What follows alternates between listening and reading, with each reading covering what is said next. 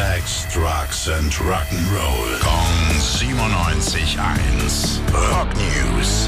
Guten Morgen, Basti. Du hast für uns doch jetzt sicher wieder den totalen Rock-Überblick für den Wochenendstart, hm? Schönen guten Morgen, Billy. Wir starten mit Judas Priest. Die feiern dieser Tage ihren 50. Bandgeburtstag. Geschenke bekommen aber wir Fans. Und zwar in Form einer interaktiven Website, die heißt Guide to Heavy Metal. Und da gibt's dann zum Beispiel Gitarrentutorials mit der Band, Stories aus der Geschichte oder kleine Frage-Antwort-Videos. Außerdem hat ja auch der Boss, also Bruce Springsteen, was für uns. Stimmt. Dafür müssen wir aber tief, also sehr tief in die Tasche greifen. Der Boss, der verteilt nämlich keine Geschenke.